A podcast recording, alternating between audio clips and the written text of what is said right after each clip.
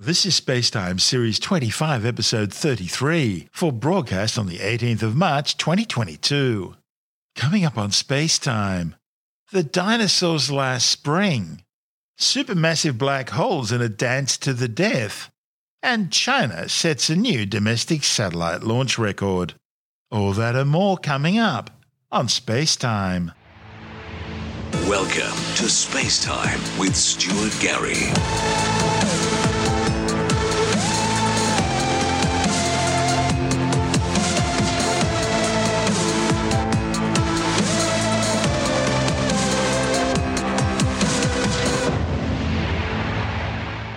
A new study has concluded that the K T boundary event asteroid, which killed all the non-avian dinosaurs, slammed into the Earth during the Northern Hemisphere's spring.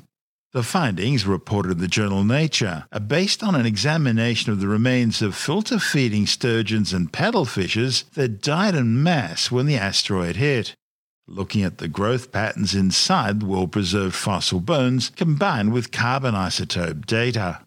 The authors were also able to show that the fish had impact debris lodged in their gills, but not further down in the digestive systems, indicating they had died almost instantly. The authors say the spring timing of this catastrophic impact would have coincided with a particularly sensitive stage for many Northern Hemisphere species that reproduced and had developing offspring during the spring. Researchers say southern hemisphere ecosystems, which were struck during autumn, appear to have recovered up to twice as fast as those in the northern hemisphere. The K T, or Cretaceous Tertiary Boundary event, occurred sixty-six million years ago when a ten to fifteen kilometre wide asteroid slammed into a shallow sea off the coast of what is now the Gulf of Mexico's Yucatan Peninsula. The impact released as much energy as one hundred teratons of T N T, more than a billion times the energy of the Hiroshima and Nagasaki atomic bombs used to end World War Two. The impact triggered one of the largest mass extinction events in Earth's history, wiping out some seventy-five percent of all life, including all non-avian dinosaurs. The initial impact created the one hundred eighty kilometre wide Chicxulub crater, throwing molten ejected debris high into the atmosphere and triggering a massive tsunami hundreds of metres high, together with devastating earthquakes, land tsunamis and volcanic eruptions which shook the entire planet. Shockwaves from the collision circled the planet, while burning debris from the impact ejector thrown up into the atmosphere began raining back down onto the surface, causing an intense pulse of infrared radiation, which began cooking any life exposed. And combined with the molten lava flowing from volcanic eruptions, sparked global wildfires, which devastated vast areas of the Earth, burning out vegetation and killing any animal life on the surface which somehow survived the initial blast wave.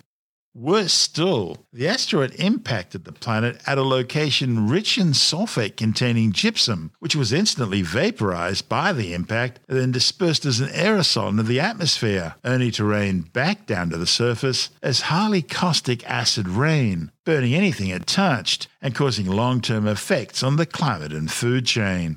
Smoke and ash from the wildfires and volcanic eruptions, together with dust from the ejected debris, initially caused a blanket-like greenhouse effect, preventing heat from escaping and causing surface temperatures to soar. Eventually, temperatures cooled as the smoke, ash, dust and ejected debris blocked out sunlight for months, if not years on end, creating what astronomers refer to as an impact winter, which caused temperatures to plummet. At about the same time, massive volcanic eruptions in what is now India, known as the Deccan Traps flood basalts, began flowing across the subcontinent, pumping out more toxic gas and pollution into the atmosphere, further contributing to the growing impact winter. Evidence for the global nature of the K T boundary event can be seen around the entire planet in the form of a dark line, a boundary line, in the geologic record. Known as the K T event boundary, it contains high levels of the metal iridium, which is rare in Earth's crust, but abundant in asteroids, thereby providing a calling card of what caused the entire event. This is SpaceTime. Still to come, a supermassive black hole in a dance to the death, and a new science centre on the New South Wales mid-north coast. All that and more still to come on SpaceTime.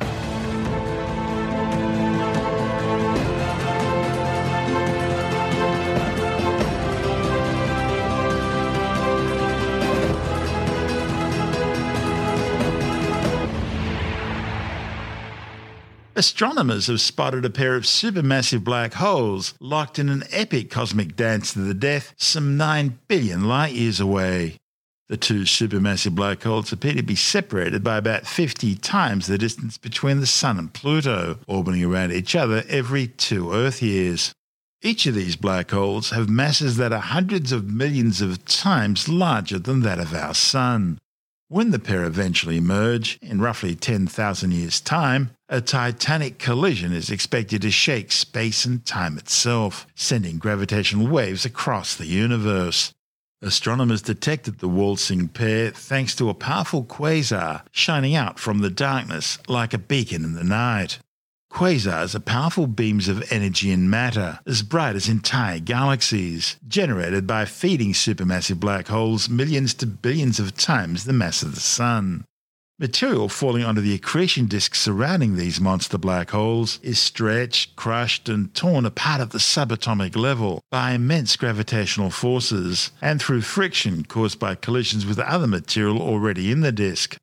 Most of this material is destined to eventually pass a point of no return called the event horizon, and then fall forever into the black hole singularity. But some of the superheated matter is caught up in magnetic field lines before reaching the event horizon, and this material instead is channeled into powerful beams jetting out perpendicular to the accretion disk at close to the speed of light, shining as incredibly bright beacons visible on the other side of the universe. The quasar observed in this new study, known as P K S twenty-one thirty-one dash zero twenty-one, belongs to a subclass of quasars known as blazars, in which the jets point directly towards the Earth. Astronomers already knew that quasars could be produced by two orbiting supermassive black holes, but finding direct evidence for this has proved difficult. The findings, reported in the Astrophysical Journal Letters, represent only the second known candidate for a pair of supermassive black holes caught in the act of merging. The first was a quasar called O J two eighty-seven, which involved a pair of supermassive black holes orbiting each other at a greater distance, circling each other every nine Earth years. The telltale evidence for the new black holes came from radio observations spanning forty-five years, which showed a powerful jet emanating from one of the two black holes shifting back and forth due to the pair's orbital motion. This was causing periodic changes in the quasar's radio light brightness. The study's lead author, Sandra O'Neill from Caltech, says that when she realised that the peaks and troughs from the light curve detected from recent times matched peaks and troughs observed back in nineteen seventy-five and eighty-three, she knew something very special was going on. Most, if not all, galaxies contain supermassive black holes at their centres, including one in our own galaxy, the Milky Way, known as Sagittarius A-star. But compared to these monsters, Sagittarius A-star is just a pipsqueak, a mere four point three million times the mass of our Sun. When galaxies merge, their individual black holes eventually sink towards the middle of the newly formed galaxy and eventually join together to form an even more massive black hole. As the black holes spiral towards each other, they increasingly disturb the fabric of space-time, sending out gravitational waves which were first predicted by Albert Einstein more than one hundred years ago. The Laser Interferometer Gravitational Wave Observatory LIGO detects gravitational waves from pairs of black holes up to dozens of times the mass of the Sun. However, the supermassive black holes found at the centres of galaxies have millions to billions of times the mass of our Sun and give off much lower frequency gravitational waves than those detected by LIGO. In the future, pulsar timing arrays, which consist of an array of pulsating dead stars precisely monitored by radio telescopes, should be able to detect the gravitational waves coming from supermassive black holes. And the upcoming Laser Interferometer Space Antenna LISA should be able to detect merging black holes whose masses are between one thousand and ten million solar masses. So far, no gravitational waves have been detected from any of these heavier sources, but P K S twenty-one thirty-one dash zero twenty-one provides the most promising target. This is SpaceTime. Still to come, a new science centre for the New South Wales Mid-North Coast, and China sets a new domestic satellite launch record. All that and more still to come on SpaceTime.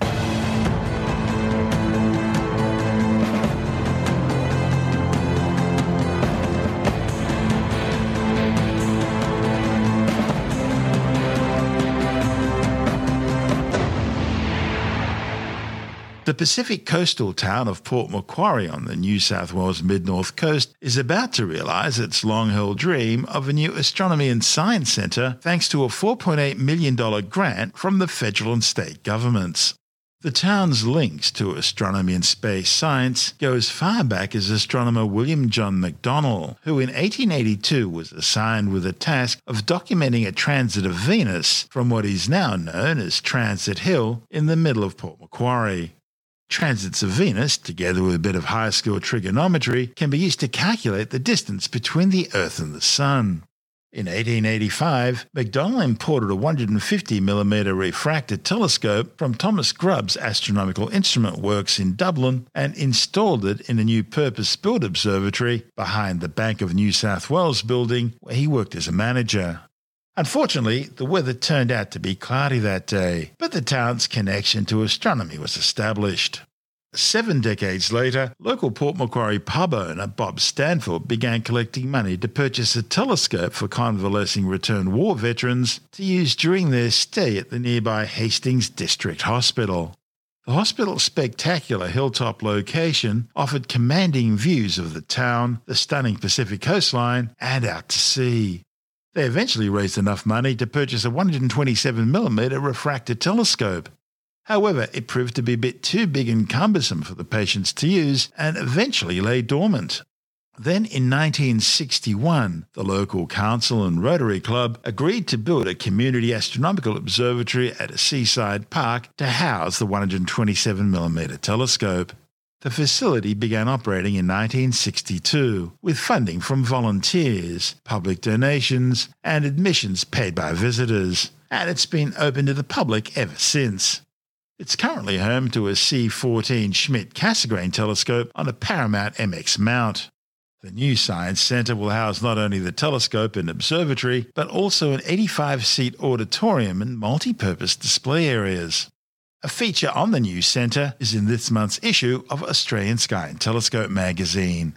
Joining us now with the details is the magazine's editor, Jonathan Nally. Good day, Stuart. Yeah, now this is really great. The local town on the mid-north coast of New South Wales and the east coast of Australia has got a four point eight million dollars grant from the government to build a fantastic new observatory and science centre. I mean, getting this sort of money uh, is virtually unheard of out of government, but Port Macquarie's had a very long history of having really solid involvement in amateur astronomy. They've had an observatory there for a long time and a very active astronomical society that they've been really great at doing this sort of thing. And the observatory is got probably the best location on Earth. It's literally right across the road from the beach. It's in this beautiful little park, in this beautiful beach in the mid-north coast, this sort of semi-tropical area. It's just glorious. So anyway, they've got the designs all drawn up and everything, and uh, they're going to have a fantastic new observatory there. And, and and you know, science centre and all the bells and whistles that you expect from one of these science centres these days. So it'll be tremendous. The observatory's actually been there since nineteen sixty. It has needed an upgrade uh, for a long time. So I think the fact that Port Macquarie is a big tourist attraction area, it's a really lovely part of the world, and the fact that they've got this long history and people just love the observatory meant that they were successfully able to, uh, with, the, with the help of a lot of people, you know, the local council and everything, they've been able to secure this grant. So it won't be too long now. I mean, this um, science centre's up and running and kitted out with all the latest tech and displays and things to delight both young and old. I can't wait to go up and visit it, actually. I've always known about the Port Macquarie Observatory, never managed to get there to have a look at it, so um, I really want to see this new one when it's up and running. Something to compete against the big shrimp and the big banana. Oh, the big the big guitar and the big mango and the big this and the big that. I don't know how many of these. I think the uh, only one I've big... ever seen is the big sheep at Goulburn. Oh. I think that's the only one I've I, seen. I went past the big merino just recently, actually. I was driving down that road. But, that's it, um, the big merino it's called, isn't it? Big merino. It's made out of concrete, and they had to shift it from one part of the town to the other when they uh, put a bypass through. around the town. Yeah, so they, they just jacked it up and put it on a trailer and just moved it. But what about the big banana? There's big banana, yeah, there's big mango and big pineapple. Yeah, there's a big penguin. You can get on a famous an online encyclopedia thing and look up list of big things in Australia, and there's about one hundred forty of them, I think. Each town is, like, like Tamworth has got a big guitar because it's the country music capital of Australia, and big banana and Coffs Harbour, where they used to grow a lot of bananas, and so every town that's got its own little thing has made a big thing about its little thing. So um, anyway, really great news that a regional town has got almost five million dollars grant to produce a science centre, not a sports stadium or this or that, but actual science centre where it's going to educate kids. You know, the school kids will come from miles around to learn about science and astronomy and everything and nature and, and hopefully enthuse some of them to go on to careers in, in that sort of field. You know, I would have loved to have had something like this because I spent my high school years in the mid north coast of New South Wales and there was nothing like this available. We didn't even have a telescope in our school. So uh, I just envy these kids and everyone else there so much that they're going to have this magnificent facility um, and it's not too long from now. That's Jonathan Nally, the editor of Australian Sky and Telescope magazine. And this is Space Time. Still to come, China sets a new domestic satellite launch record. And later in the science report, a second study confirms that people who've had COVID nineteen experience higher levels of cognitive decline. All that and more still to come on Space Time.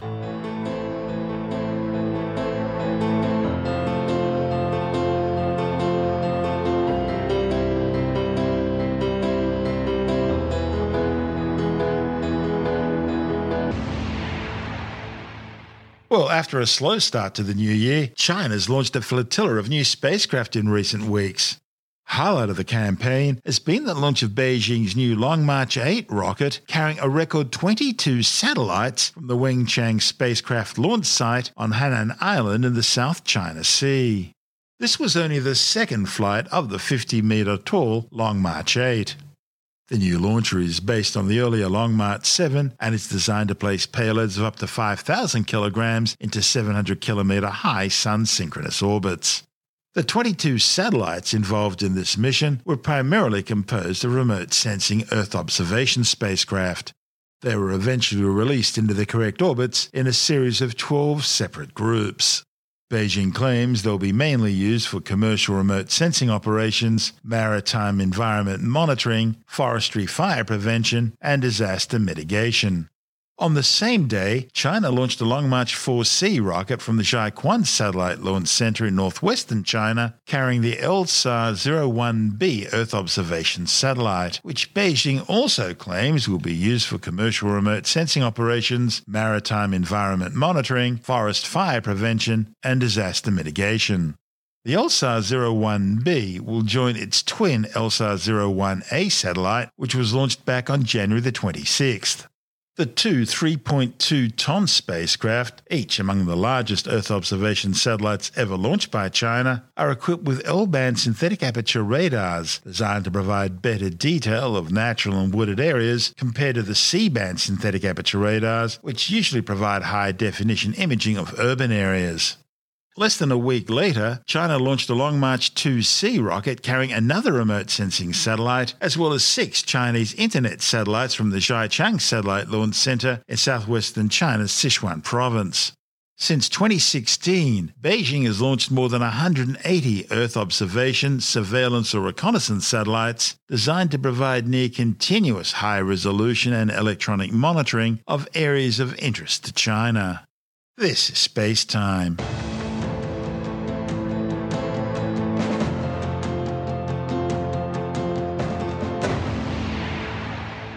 And time now to take another brief look at some of the other stories making news in science this week with the science report. A new study has supported earlier research suggesting that people who suffered from COVID nineteen experience higher levels of cognitive decline. The new research, reported in the Journal of the American Medical Association, examined patients over the age of sixty who caught the virus in Wuhan early in the pandemic. Scientists found they're experiencing higher rates of cognitive decline compared to their unaffected spouses. Researchers recruited one thousand four hundred thirty-eight early COVID nineteen patients and four hundred thirty-eight unaffected participants to undergo cognitive testing six months and then a year after the COVID nineteen patients were infected. Scientists conducted brain function tests on all participants, finding those who've had COVID nineteen had lower scores than their unaffected counterparts at both six and twelve months after infection. And those who've had severe COVID nineteen scored even lower than those who've had milder COVID nineteen infections. The findings mirror an earlier U K brain imaging study reported in the journal Nature, which found significant changes in the brains of people who've suffered from COVID nineteen. In that study, researchers compared brain scans from seven hundred eighty-five people aged fifty-one to eighty-one before and after mostly mild COVID nineteen infection. They also looked at brain scans from four hundred one people who had not been infected. Scientists found significant deleterious long-term effects in those who had been infected with COVID nineteen, including changes in parts of the brain that affect memory, smell, and a larger degree of cognitive decline. Over six million people have now been killed by the COVID nineteen coronavirus since it first escaped from Wuhan, China. The World Health Organization says the true death toll is likely to be at least double that amount, with over four hundred fifty million confirmed cases globally. A new study says that thanks to global warming, we can expect a twenty-nine percent increase in areas of the planet which frequently are affected by fire by the end of the century. The findings, reported in the journal Nature Communications, show that fire-prone areas in temperate regions and northern hemisphere boreal climates are likely to have the most significant expansion and lengthening of their fire seasons, driven by rising temperatures. The paper shows that for Australia, it's the east coast and areas around Perth that are likely to see some of the biggest increases in potential fire season. A new study claims that teens who use drugs at school but quit in their early twenties can end up being just as successful in life as those who stayed clear of drugs in the first place. The findings, reported in the journal Addiction Research and Theory, are based on studies tracking some two thousand three hundred fifty people from birth well into adulthood. Researchers questioned them about their drug use at age twenty-one and thirty. They found the majority of participants who were using cannabis and or amphetamines at problematic levels during adolescence were no longer doing so by age twenty.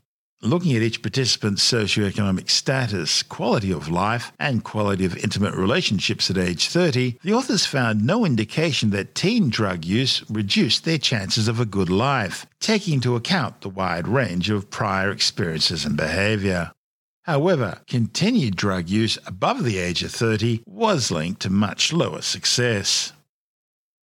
The ancient Chinese traditional practice of feng shui focuses on using energy forces to create stability and harmony in people and their environments. The term feng shui translates into wind-water, two elements credited with encouraging energy flow. It's used as a way to help align buildings, spaces, and people in a way which directs a cosmic current known as Qi. The problem is there's no scientific evidence supporting the existence of Qi. Tim Mendham from Australian Skeptics says, just because feng shui has been used for thousands of years doesn't mean it's real. It is the practice of trying to organise your living environment based on energies which are part of Qi, spelled Qi, but which is the universal energy that flows through everything. Basically, it's trying to sort of put aside bad luck, bad vibes by organising everything from furniture in your house to the layout of your house to where buildings are put and how you lay out a garden and that sort of stuff. And you find all these things around in Chinese practices. There are so many inconsistencies and so many silliness in feng shui that you wonder where the thing got started from in the first place. It is a pseudoscience. There is nothing to even indicate from the very basic of Qi, which has never been proved to exist, all the way up to how the little practices and how you get around the practices made. I was told once, I mean, my house, you walk in the front door and you can see out the back, okay? I was told it was that, that I'm not going to get a Chinese person buying my house. But if you put a little spot on the doorknob, that's okay. That fixes it. Okay. And I thought, go around with a little pack of stickers and putting them on everything. I know it's making fun of it and silly, but it is, quite frankly, silly. I remember watching an episode of Grand Designs, and they had a uh, a house that was built to very high feng shui standards. It was the most impractical pile of bricks and wood I've ever seen. They had little rooms that were simply there to store energy in. It was just, it was horrible. Yeah, it's the whole concept of the underlying philosophy. Well, the underlying energy thing, which is which is dodgy, to the philosophy that you, you can manipulate this energy by how you place furniture or rooms or whatever, and then the fact that you can get around it by using little tricks, because someone comes to you and says, well, this is my house. They say, well, it's not going to work. Well, saying, this is my house. So, okay, we'll find some way to divert the energy into different places or that sort of stuff. Moving buildings might be a bit harder, actually, but, that, you know, feng shui does apply to where a building is sited and that sort of thing. So it has been a long-standing belief, and that doesn't mean it's true, though. Just because it's been around for a long time doesn't mean it's true, and feng shui has no basis in, uh, I'd say science, but there's probably no basis in reality outside of a placebo effect. That's Tim Mendham from Australian Skeptics.